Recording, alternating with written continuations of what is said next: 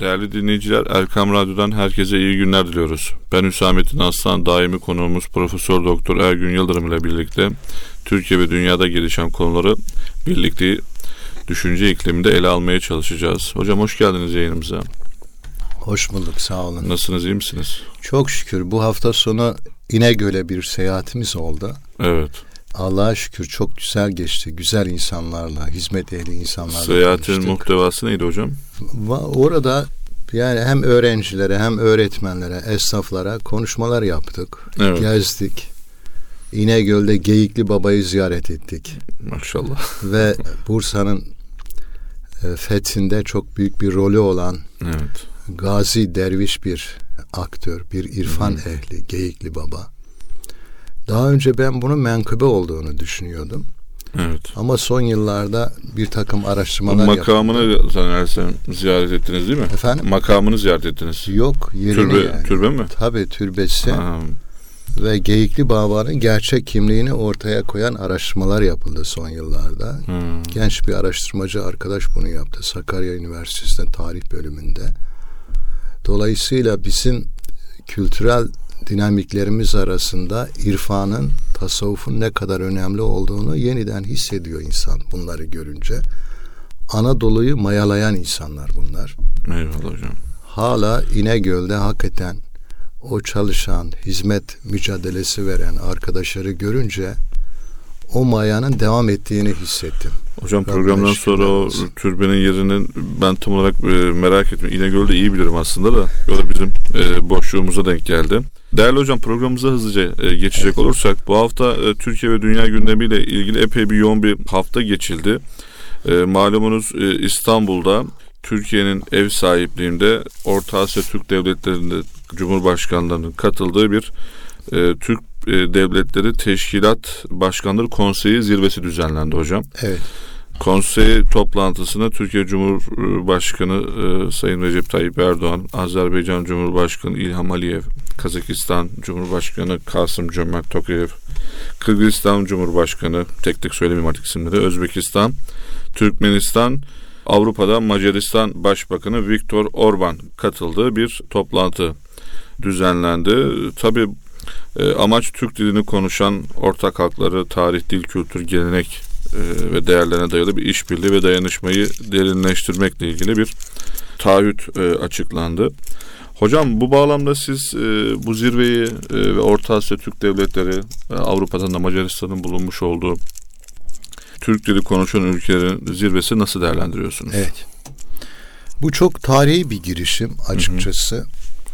E, Çünkü ilk defa bölgede e, birçok Türk devleti olmasına rağmen bir araya geliyorlar. Daha bugüne kadar bir takım çalışmalar, girişimler var ama bu düzeyde Türk Devletleri Teşkilatı adı altında bir araya gelip geleceğe yönelik kültürel çalışmalar, ekonomik ve ticari faaliyetler yürütmek için Hı hı. bir irade koydukları görülmemişse buna yönelik çeşitli idealler öteden beri var. Yani işte bu bölgeyle ilgili, bu bölgedeki Türklerin beraberliği için. Hı hı. Sonuçta buradaki Türkler Müslüman kimliğe sahip olan Türkler. 70 yıl 80 yıl Sovyetler Birliği'nin ateist sekülerizmi içinde yaşamak zorunda kaldılar. Tarih boyunca birçok mücadeleler vermişlerdir. Ve hakikaten bu bölgenin tarihini okuduğunuz zaman Rusya'nın Osmanlı'ya yönelik saldırılarına ciddi anlamda set oluşturan, dalga kıran fonksiyonunu icra eden Hı hı. bu bu topluluklar olmuştur. Bu toplumlar, bu halklar olmuştur daha Evet. doğrusu. Her zaman büyük bir öneme sahip olmuştur. Sovyetler Birliği dönemiyle birlikte bu etkinliklerini kaybetmişlerdi. Ama Sovyetler çökünce yeniden kendilerine gelmeye başladılar. Türkiye'nin öteden beri belli bir ilgisi de vardı bölgeye yönelik olarak. Evet. Hem devlet olarak hem sosyal hareketler hem dini gruplar e, çerçevesine bu devam ediyordu. Ama gelinen noktada burada devletlerin iradelerini koyarak ortak bir teşkilata varmaları çok sevindirici. Hı hı. İnşallah bu hayırlı sonuçlara e, yol açar. bu bölgedeki Türklerin, Müslümanların beraberliğine, ortak sinerjisine, ortak muhabbetine, ortak ticaretine, ortak eğitim faaliyetlerine yol verir. Önemli olan elbette bunun muhtevasıdır. Bir araya gelinmesi çok büyük bir adım, çok değerli bir şey. Aynı Ama zamanda, bir araya gelince ne yapılacak, evet, neler yapılacak çok önemli. bu çok önemli. Yani bir araya geldiğinizde bir kudret ortaya çıkıyor, bir güç ortaya çıkıyor. Artık bir devletin belli bir kudreti, gücü varsa beş devletin beş e, kudreti var, beş gücü, beş gücün bileşimi var. Önemli bu. Ama bununla hakikaten ne yapacağız? Ne edeceğiz? Bu çok önemli. İnşallah yöneticiler, efendim entelektüeller, akademisyenler, STK'lıların önde gelen insanlara ortak bir çabayla e, muhtevayı iyi bir biçimde doldururlar. Halklarının ıslahı için, halklarının refahı için, halklarının efendim özgürlüğü için katkıda bulunurlar. Evet. Bu hem bölgede daha cazip bir merkez haline getirir bu halkları ve devletleri hem de halkları daha huzurlu olur, daha saadetli olur, daha adaletli olur. Temennimiz budur. Türkiye burada öncü bir rol oynadı. Görülüyor ki Sayın Cumhurbaşkanı burada çok etkin bir pozisyon aldı. Evet. Yine işte başkanlığına daha önce Türkiye'de başbakanlık yapmış Sayın Binali Yıldırım'ın getirilmesi Aksaçlı de. E, üye evet. E, Aksaçlı platformunun başına. E, evet bu da e, gösteriyor yine e, Türkiye'nin bu konudaki öncülüğünü, önemini gösteriyor. Bu hakikaten yeni bir tarihi duruma da işaret ediyor. Yani şimdiye kadar Rusya Türkiye'ye çok fazla göz açtırmıyordu bu bölgede. Ve olabildiğince bu devletlere, bu halklara çok aşırı bir müdahalede bulunuyordu. İran da bundan rahatsız ee, olacaktır hocam. E, elbette. İran mesela bundan Çin, çok aynı şekilde. rahatsızlık duyacak. Çünkü İran, Tacikistan başta olmak üzere Azerbaycan'ın Şii e, olması nedeniyle kendisi e, burayı kendi bölgesi olarak algılıyordu ve ona göre birçok çalışmalarda bulunuyordu, faaliyetlerde bulunuyordu. Evet. Ayrıca İran'ın yine çok büyük bir e, Şii Türk nüfusu var. Bu Türk nüfusunun da oraya cazibe olarak bakması, yönelmesi gibi endişeler taşıyabilir İran. En büyük rahatsızlık İran'da gelmiştir burada. İran duymuştur. E, İran, e, Türkiye İran'la e, komşu devlet diye İran'a zamanda çok önemli desteklerde bulundu Avrupa'da. Ben iyi hatırlıyorum Turgut Özal. İran İslam devriminden sonra işte 83'te Özal lider oldu. 79'da İran devrimi olmuştu. Dünyada büyük bir tepki vardı İran'a karşı. Türkiye'de de vardı. İran e, Turgut Özal gitti gezdi orada Onlarla oturdu yemek yedi vesaire oturarak. Sonra gitti Davos'ta tanı ister sevelim ister sevmeyelim İran İslam Devleti bir realitedir dedi. Evet. Bunlar çok cesur şeyler, çok önemli şeyler. Yani bir yandan Türkiye Cumhuriyeti burada İran tarzı bir rejim korkusunu taşıyordu ve bunu istemiyordu. 3-5 insan bu düşüncelere yönelmiş diye o insanlara yapılmadık işkenceler kalmıyordu. Böyle bir şey vardı. Ama öte yandan da Türkiye Cumhuriyeti'nin başbakanı gidiyordu bu tavrı ortaya koyuyordu. Tabi Özal onlardan farklı düşünüyordu. Yani derin devletten farklı bir tutumu vardı. Daha ufku geniş bir insandı. E, sonra da da yine mesela uranyum meselesinde Sayın Davutoğlu başbakanken Birleşmiş Milletler'de ve şeyde Batı'da İran'a sahip çıktı. Türkiye birçok konuda bunu yapmasına rağmen ama aynı İran Suriye'de, İran, evet, Irak'ta bize ciddi sıkıntılar yani evet, e, Suriye'de, çıkardı hocam. Irak'ta çok büyük sıkıntılar çıkardı. Olsun. Biz Hala şöyle bakıyoruz. Biz geleneğimize ehli sünnet evet ehli sünnet temelinde e, bir toplumuz. Devlet ne kadar seküler olursa olsun bundan da belli ölçülerde etkileniyor açıkçası. Ondan dolayı biz mezhepçilik yapmayız. Hocam biz mezhepçilik biz mezhepçilik da. yapmadığımız için de biz efendim Osmanlılar olarak yüzyıllarca mesela milyonlarca, binler, yüz binlerce milyonlara varan e, Şiiler çok huzur içinde Osmanlı'ya da muhabbet duyarak bizimle beraber yaşamışlardır. Öyle de hocam ya bakın devletin seküler ya da e, muhafazakar olmasının çok bir önemi yok Türkiye açısından. İran hala aynı İran. 500 yıl o önce aynı de olacak, aynı aynı, politikaları e, o maalesef olacak, bugün de bugün de icra ediyor. O mezhepçi olacak, biz mezhepçi olmayacağız. Peki. Bizim farkımız bu zaten. Önemimiz bu. Doğruluğumuz bu. Biz mezhepçi olmadığımız için sonuçta aslında saygınlığı olan biziz. Ondan dolayı bugün şeyde bile yine Irak'taki Şiilerin liderleri bakın büyük ölçüde Türkiye'ye karşı saygılı davrandılar. İran'a karşı tavır aldılar. Yani, Bugün yeniden İran'a karşı Lübnan'da orada tavır almaya yöneliyor. Hocam mensup olduğum için söylemiyorum ama evet. hakikaten bu devletin kodlarında böyle e, şey bir dil yok. Yani e, bölge e, bölge ülkeleri olan ilişkilerinde coğrafyada ayrılıkçı, e, keskin e, din, mezhep gibi bir e, gerilim e işte yok. o şeyden Bu da tabii gurur gurur duymamıza neden o, oluyor.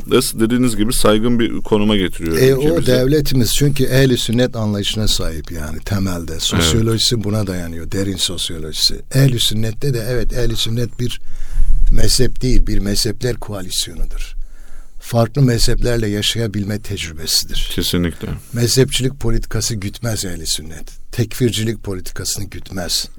Sadece farklı mezhepleri değil, farklı dinleri de bir arada yüzyıllarca tutmuş olan bir yoldur. Evet. Osmanlı da böyledir. Türkler de Osmanlı deneyimiyle bu tutumu ortaya koymuş olan bir yönetim tecrübesini göstermişlerdir. O nedenle Orta Asya'da da yani bakın orada hem ehli sünnet yolunda olanlar var hem Şii olanlar var. Türklere baktığımızda. Ama bütün bunları kapsayacak şey Türkiye'nin öne çıkması nedeni budur. Yani bizdeki laiklik efendim şey için getirilmemiştir. Mezhepler çatışması var da engelleyelim diye gelmemiştir. Evet. Bizde mezhepler çatışması bu anlamda olmamıştır zaten. Sistematik bir mezhepler çatışması Osmanlı'da yoktur. Birkaç kişi çıkmış asayişle ilgili veya devlet talebiyle ilgili bilmem neyle ilgili ayaklanmışlardır. O kadar.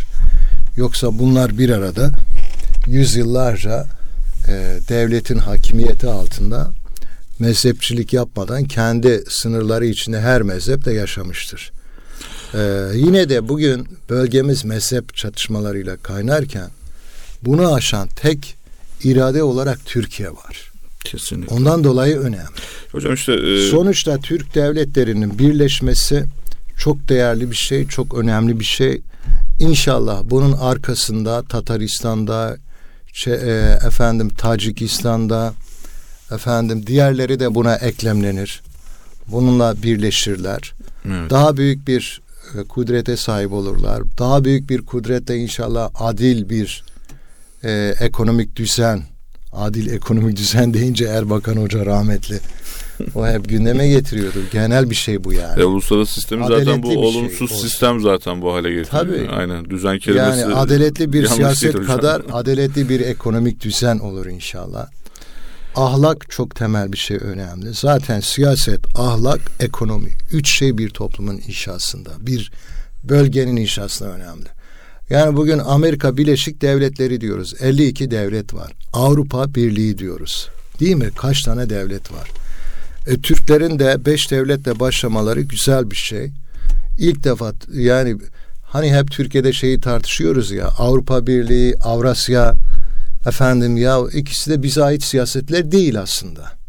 Yararlanabiliriz ama birisi Rusya'nın geliştirdiği bir siyasettir Avrasya.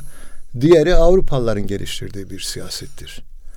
E, yani burada da Türkler dedi ki biz bir araya geldik. Kendimiz yeni bir siyaset geliştirelim. Bakın hala bizim entelektüellerimiz geride. Yani ya Turancılık diyerek şövenist bir takım fikirler ortaya koyuyorlar. Kerce şövenizm yapmadan Turancılığı daha düzgün bir biçimde ortaya koysalar. Veya yeni yani işte bu bölgedeki insanları kapsayacak, cazip gelecek ütopyalarımız, siyasi tahayyüllerimiz, ekonomik tahayyüllerimiz değil mi? Evet. Ahlaki evet. tahayyüllerimiz olması gerekir. Türk aydınlarını da Müslüman aydınları da bu ülkede bunu bekliyor yani. Bir devlet adamları yol açtıysa siz de bu fikirleri geliştirmekle yükümlüsünüz. Kesinlikle.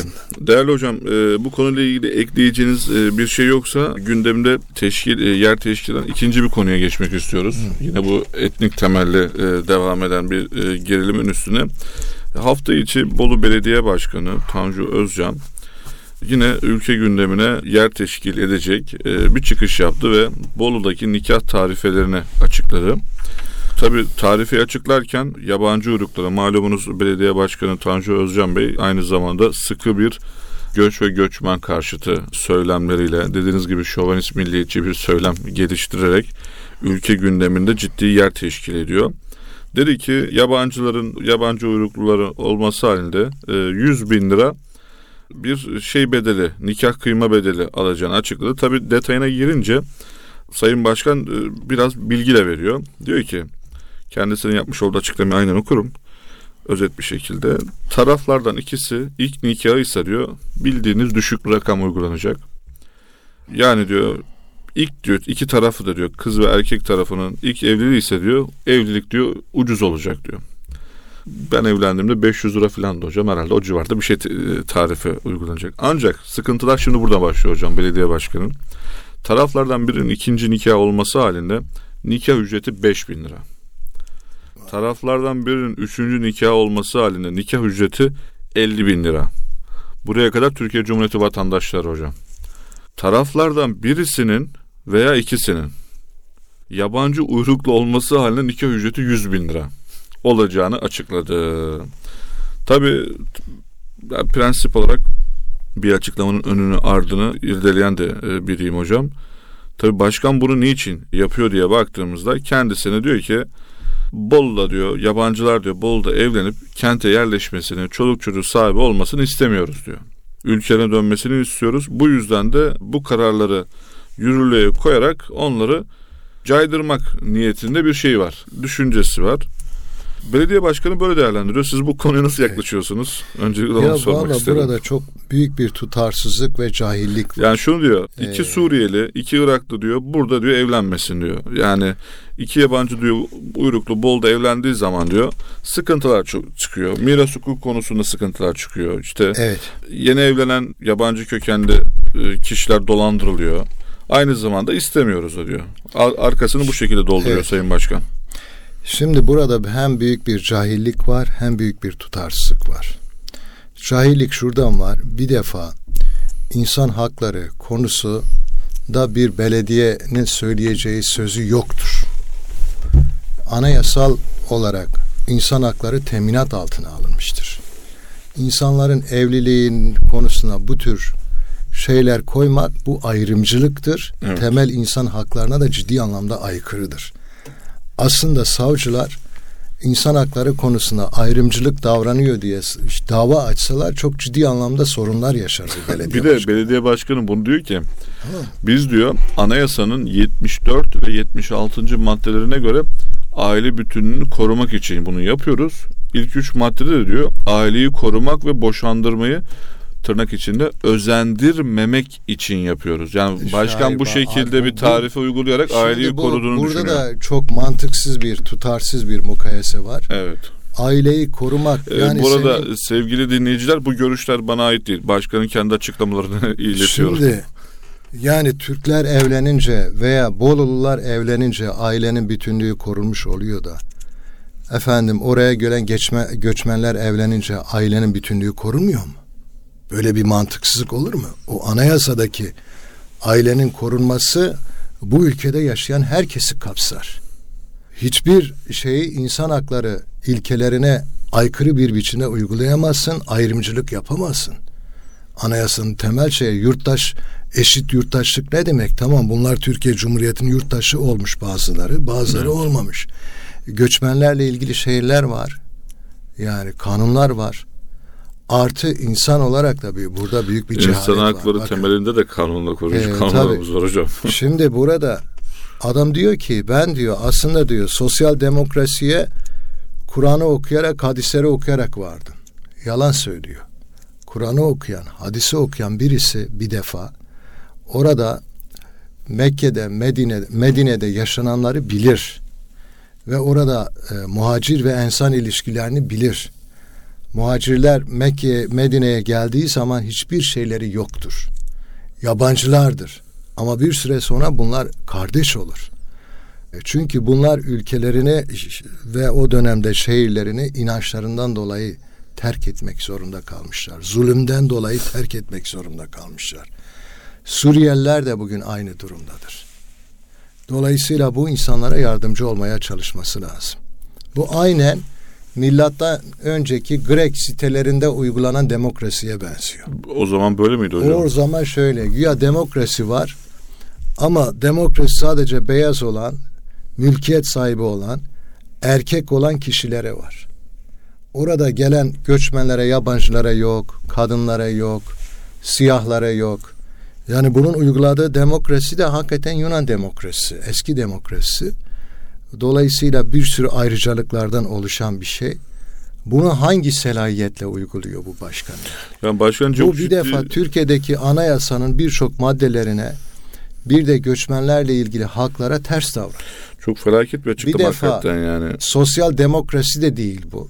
Evet. Bu cahil adam Avrupa'daki sosyal demokrasiyi okusa Avrupalıların içinde en fazla yabancılara, göçmenlere sahip çıkanların sosyal demokratlar olduğunu görür. Bakın ben İngiltere'de bir yıldan fazla yaşadım. Orada Müslümanlar oylarını muhafazakar partiye değil, oylarını Tony Blair'in Sosyalist İşçi Partisi'ne veriyorlardı. Evet. Neden? Çünkü Avrupa'da sosyalistler, sosyal demokratlar özgürlüklerden yana tavır alan, yabancılara sahip çıkan, Türklere sahip çıkan, Müslümanlara sahip çıkan partilerdi. Ondan dolayı da Müslümanlar onlara oy veriyordu. Adam bunu da bilmiyor. Cahil bir adam. Allah, Hangi taraftan baksa. Hocam cehaletine bir şey demiyorum da ama evet. E, Özcan'ın mesela bazı açıklamaları da mesela muhafazakar tandanslı da belediye başkanı diyor ki zina suçu yeniden Türk Ceza Kanunu'na koyulmalıdır diyor mesela zinanın suç olmaktan çıkarılmasından sonra ülkede boşanma oranları hızlı bir şekilde arttı. O yüzden zina suçu Türk Ceza Kanunu'na konulmalıdır diyor. Bu benim düşüncem diyor Tanju Özcan. Ee, sevgili dinleyiciler buraya kadar okuduklarım e, Bolu Belediye Başkanı kendi açıklamaları. Yani bu açıklamayı bugün muhafazakar tandanslı bir düşünce adamı yapsa herhalde ciddi bir şekilde linç yeri e, değerli hocam.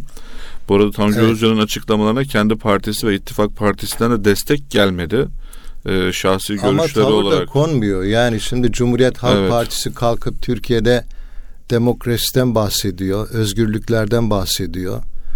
Bir takım eleştirilerde bulunuyor ama Bolu gibi Türkiye'nin merkezine yer alan Hocam bir, bir de ben Bolu'da da yaşadım bu arada. Ee, hatta geçen bir söz söylemiyor. Geçen bu ayrımcı de, politikalara, bu özgürlüğü, insan haklarını engelleyici politikalara karşı bir açıklama yapmıyor, bir tavır almıyor. Yani hocam Bu Bolu, da çok düşündürücü bir şey. Bolu ahalisi hocam mütedeyyin muhafazakar ve milliyetçi evet. e, tabanlı bir e, şehrimiz.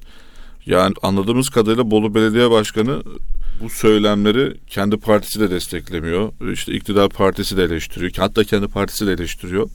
Bu desteği herhalde kendi şehrinden alıyor e, gibisinden aklıma başka bir şey gelmiyor. Sonuçta bunun şimdi, bir toplumsal karşılığı var ki belediye başkanı buraya ha, güvenerek bu açıklamaları yapıyor. Şimdi bakın Hüsamettin Bey şöyle bir şey var. Halk tamamen doğrunun ölçüsü olamaz. İnsan hakları konusunu götürüp referanduma koyamazsınız mesela. Hmm. Tamam mı? Mesela Türkiye'de başörtülü olsun mu olamasın. Bunu referanduma götüremezsiniz. Bu temel insani bir hak. Yani yönetici olarak e, bu kişinin ee, de hürriyetini tabii, yani sağlamak şimdi, zorundasınız. Elbette bir takım temel insan haklarını halk karşı da olsa siz onlara sahip çıkmak zorundasınız halkı nereden önemsersiniz? Halkla ilgili bir karar alırken, halkı etkileyen bir karar alırken halka görüşürsünüz ve ona göre tavır alırsınız. Hı hı. Ona göre hareket edersiniz. Şimdi garip bir popülizm çıkmış. Bu demokrasinin popülizme indirgenmesidir. Her şey halk, her şey halk diye bir şey olmaz. İnancımızda da her şey halka gidilmez. Mutlak doğruyu halk bilmeyebilir yani. Demokrasi burada asıl olan her şeyi halka götürmek değil, halkla ilgili bir karar alırken onun görüşünü almak ve ona göre hareket etmek. Amaç budur yani temel şey. Ama temel insan hakları e, bir kişi de ona inansa, bütün halk da ona karşı olsa sen onu korumakla yükümlüsün. Evet. Mesela azınlık hakları böyledir. Yani Türkiye diyelim Almanya'da Türkler 4 milyon yaşıyor. Türkiye'deki insanlar Almanlar 90 milyon. Dolayısıyla o 90 milyon dedi ki bu Türkler buradan gitsin. Bu, bu demokratik mi olur? Demokratik olmaz. Çünkü oraya gelen Türkler bir emek vermişler, bir çalışma ortaya koymuşlar. Almanya'nın gelişmesine çok büyük katkı sağlamışlar. Oranın vatandaşlarını almışlar. Birey olarak kendi hakları var, insan hakları var. Dolayısıyla böyle bir şeye demokrasi denemez. Yani böyle ulu orta her şeyi halka göre halk ne diyorsa o olmaz. Halk seçimle geleni seçimle götürmesi, seçimle getirmesi demokrasi bu açıdan önemli. Zaten demokrasi sadece seçime veya bu popülizme indirgenmez. İnsan hakları da önemli bir parçasıdır demokrasinin. Tamam mı? Evet. Burada dikkat ediyorsan işte zina meselesinde veya ben Kur'an ve hadiste okuyayım diyerek bu tür mesajlarla da o muhafazakar ve milliyetçi halka da şey veriyor. Nazar boncuğu da atıyor. Ee, sempatik bir sempatik bir görüntü veriyor onlara Dikkat onlar nazarında. Evet, evet. Üstelik muhafazakarlar da ve milliyetçiler de yanlış yapabilirler. Biz o nedenle eğer yöneticiysek, eğer e, yöneticiysek, sosyal bir aktörsek bizim ahlak konusunda, vicdan konusunda, evrensel insani değerler konusunda mesuliyet sahibi olmamız lazım. Evet. Ee, hocam ekleyeceğiniz başka bir şey? Yani e, bir liderin halktan farkı da budur. Böyle bir farkı yoksa zaten o palyaçodur yani. Bir Ant Anthony Quinn'in bir filmini izlemiştim. Yani İtalya şey o bölgeye gidiyor.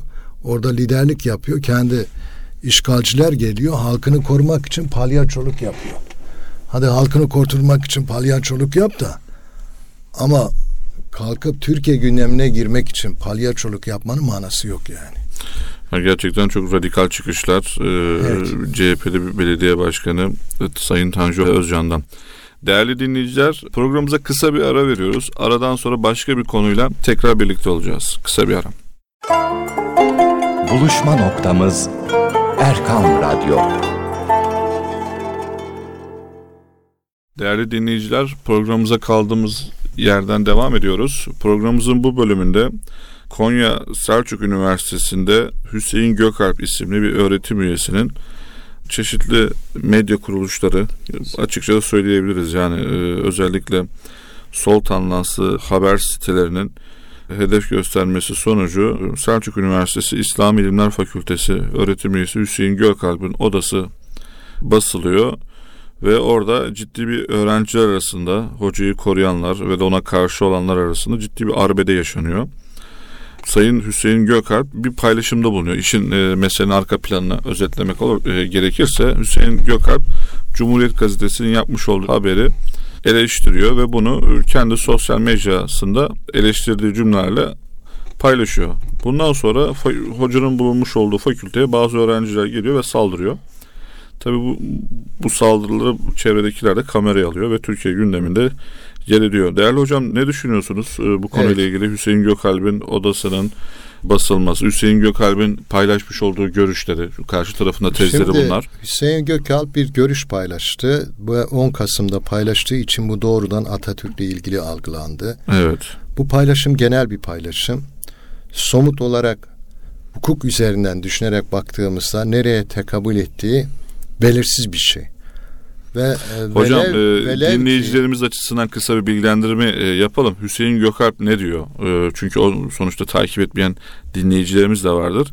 Değerli dinleyiciler Hüseyin Gökalp 10 Kasım'da e, Cumhuriyet Gazetesi'nin paylaşımına şöyle bir şey yazıyor. Diyor ki Doğ ey güneş erit taştan adamı ve kurut taşları diken elleri. Ee, Hüseyin Gökalp'i eleştirenler bir bu dakika. cümleleri e, Atatürk'e yapılmış olduğunu e, ve kendisine dolaylı olarak hakaret edildiği yönünde bir şey var. E, Şimdi bu paylaşım, görüşü var. Bu görüş Hüseyin Gökalp'in kendisine de ait değil zaten. Bu sanırım Ali İzzet Begoviç'in veya başka birisinin söylediği bir ifade o evet. aktarıyor. Şimdi şöyle bir şey var. Bir defa bir akademisyen Hüseyin Gökalp bir görüş ortaya koymuş. Bu görüş hukuksal olarak hakarete karşılık geliyor mu gelmiyor mu bilmiyorum. Tamam mı? Evet. Hakaret niteliğini taşısa bile velev ki bununla ilgili soruşturmayı açmak, bununla ilgili değerlendirmelerde bulunmak mahkemelerin görevi, Hı hı. savcıların görevi, hakimlerin görevi. Türkiye bir hukuk devletidir. Herhangi bir suç durumu olması durumunda bunu araştıracak, gözlemleyecek, ortaya koyacak, yargılayacak, ceza verecek bir sistemimiz var. Devlet budur zaten. Devlet bu demek. Devletin en birinci vazifesi güvenlik, ikincisi adalet. Evet. Ama çok tehdit edici olan şu ki bazı çevreler, bazı insanlar milis gruplar oluşturuyorlar gençlerle birlikte ve bu milis gruplarla gidiyorlar. insanları dövüyorlar, insanları yaralıyorlar, insanları taşlıyorlar, insanları sindiriyorlar. Tehdit edici olan bu. Hüseyin Gökalp'ta yapılmaya çalışılan bu var. Ve bu üniversitede yapılıyor. Düşünün yani. Bu üniversitede yapılması daha da tehdit edici. Çünkü üniversite düşüncenin en geniş biçimde konuşulduğu, konuşulması gerektiği bir yerdir. Düşünce özgürlüğü şudur. Bizim düşüncemize en ters gelen bir şeyin bile hakaret ve şiddete teşvik olmadıktan sonra ifade edilebilmesidir. Hı hı hı hı. Ee, Türkiye'de zaman zaman başka yerlerde de biz bunu yaşadık. Bir takım milis güçler, bir takım gruplar kalkıp sevmedikleri gazetecileri, siyasetçileri vesaire linç ediyorlar, dövüyorlar, bıçaklıyorlar, tehdit ediyorlar. Bu hakikaten bizim bir an önce başa çıkmamız gereken bir şey. Bu Hele hele bu üniversiteye yapılırsa bu çok daha fazla tehdit edici, öne alınmaz. Düşünme çabasında olan insanlarımızı sindirir. Türkiye'de efendim niye düşünce çıkmıyor, niye fikir çıkmıyor, niye insanlar Arap ülkelerinden 5. sınıf İslam'la ilgili kitapları alıp okuyorlar. Türkiye halbuki biraz önce dedik ehli sünnet geleneğini en geniş biçimde taşıyan, mezhepçilik yapmayan, barışta yana olan bir geleneğe sahip. Din üzerinde bu geleneğin yeniden ihya edilmesi lazım. Yeni fikirlerle, yeni akademisyenlerle, yeni çalışmalarla biz bunu yaparsak o Türk Devletler Teşkilatı'nın bir anlamı olur. evet. Biz bunu yaparsak Orta Doğu'da anlamımız olur. Yerimiz olur. Bizim gençlerimiz dediğim gibi üçüncü sınıf Arapça tercüme edilen kitapların peşinde gitmezler. Vehhabiliğin, işçiliğin, el-kaideciliğin, selefiliğin peşinde gitmezler. Tam tersine oradaki gençler insanlar İstanbul'dan Türkiye'de üretilen daha kucaklayıcı olan, daha mezhepler üstü olan, İslam'ı daha cihan şumul bir biçimde ortaya koyan bir dilin peşinde giderler. Hocam e, biraz Hüseyin da... Gökalp da Evet. böyle parlak bir arkadaşımız, e, genç bir arkadaşımız. Ben gıyaben sosyal medyada biliyorum. Hocam kendisi... Gelecek vadeden bir arkadaşımız. Dolayısıyla bu arkadaşlarımızın korunması, kullanması devletin birinci görevi olmaz. Bu ülkenin büyümesini isteyenlerin İslam'ın bakın yüzyıldır İslam bu ülkede hasır altı edildi diye kalktı insanlar gitti. Ee, Seyyid Kutup'la, Mevdudi ile efendim ne Muhammed bin Abdülvahhab'la diğerleriyle kendine yol bulmaya çalıştı. Bunu tekrarlamayalım.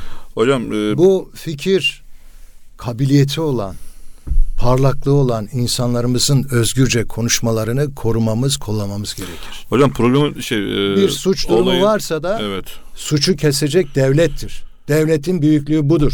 Çakallar değil, milis güçler değil, kendine efendim görev çıkaran eşkıyalar değil açıkçası. Hocam provokasyon diyorum ben buna.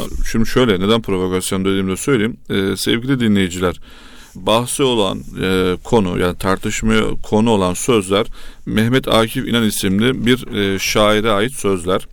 E, bu sözler değerli dinleyiciler 2014 Evet. yılında Boğaziçi Üniversitesi'nde yapılan bir Atatürk karşıtı protestoda Atatürk heykelinin yanına yazılıyor. Az önce e, tekrar etmiş olduğum sözler. Tabii Hüseyin Gökalp de e, bu görüntüleri ve bu sözleri alıp kendi sosyal medya mecrasında paylaşıyor. Dolayısıyla Türkiye'deki sol medyada e, nasıl oluyorsa bir tane akademisyenin söylerini alıyor, e, şey Bak, yapıyor, şimdi- hedef göstererek paylaşıyor. Bu ayrıntıların hiçbir önemi yok. Evet. Önemli olan şudur.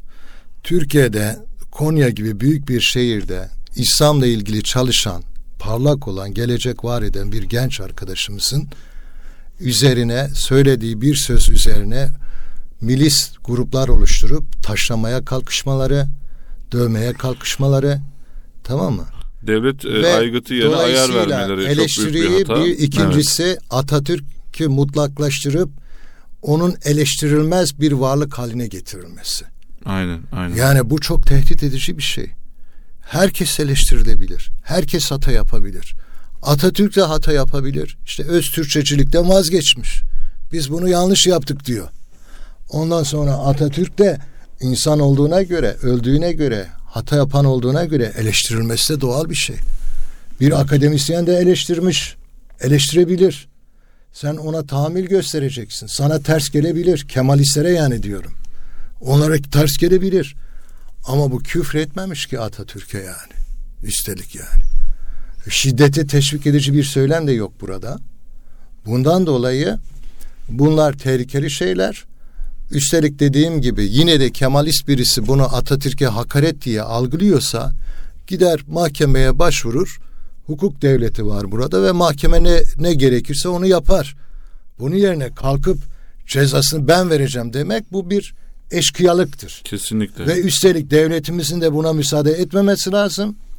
Devletimiz büyükse, biz büyük olduğuna inanıyoruz. O zaman bunu yapmaya kalkışan kişilere gelin bakalım siz kim oluyorsunuz da benim adıma gidip ceza kesmeye çalışıyorsunuz. Onlara onlara bir hesaba çekmesi gerekir. diyoruz Evet. ve bugünkü programın sonuna e, geliyoruz sevgili dinleyiciler. Bugün de bize ayrılan sürenin sonuna geldik. Bir başka gündem ve bir başka konuyla görüşmek dileğiyle. Sağlıkla kalın, esenlikle kalın.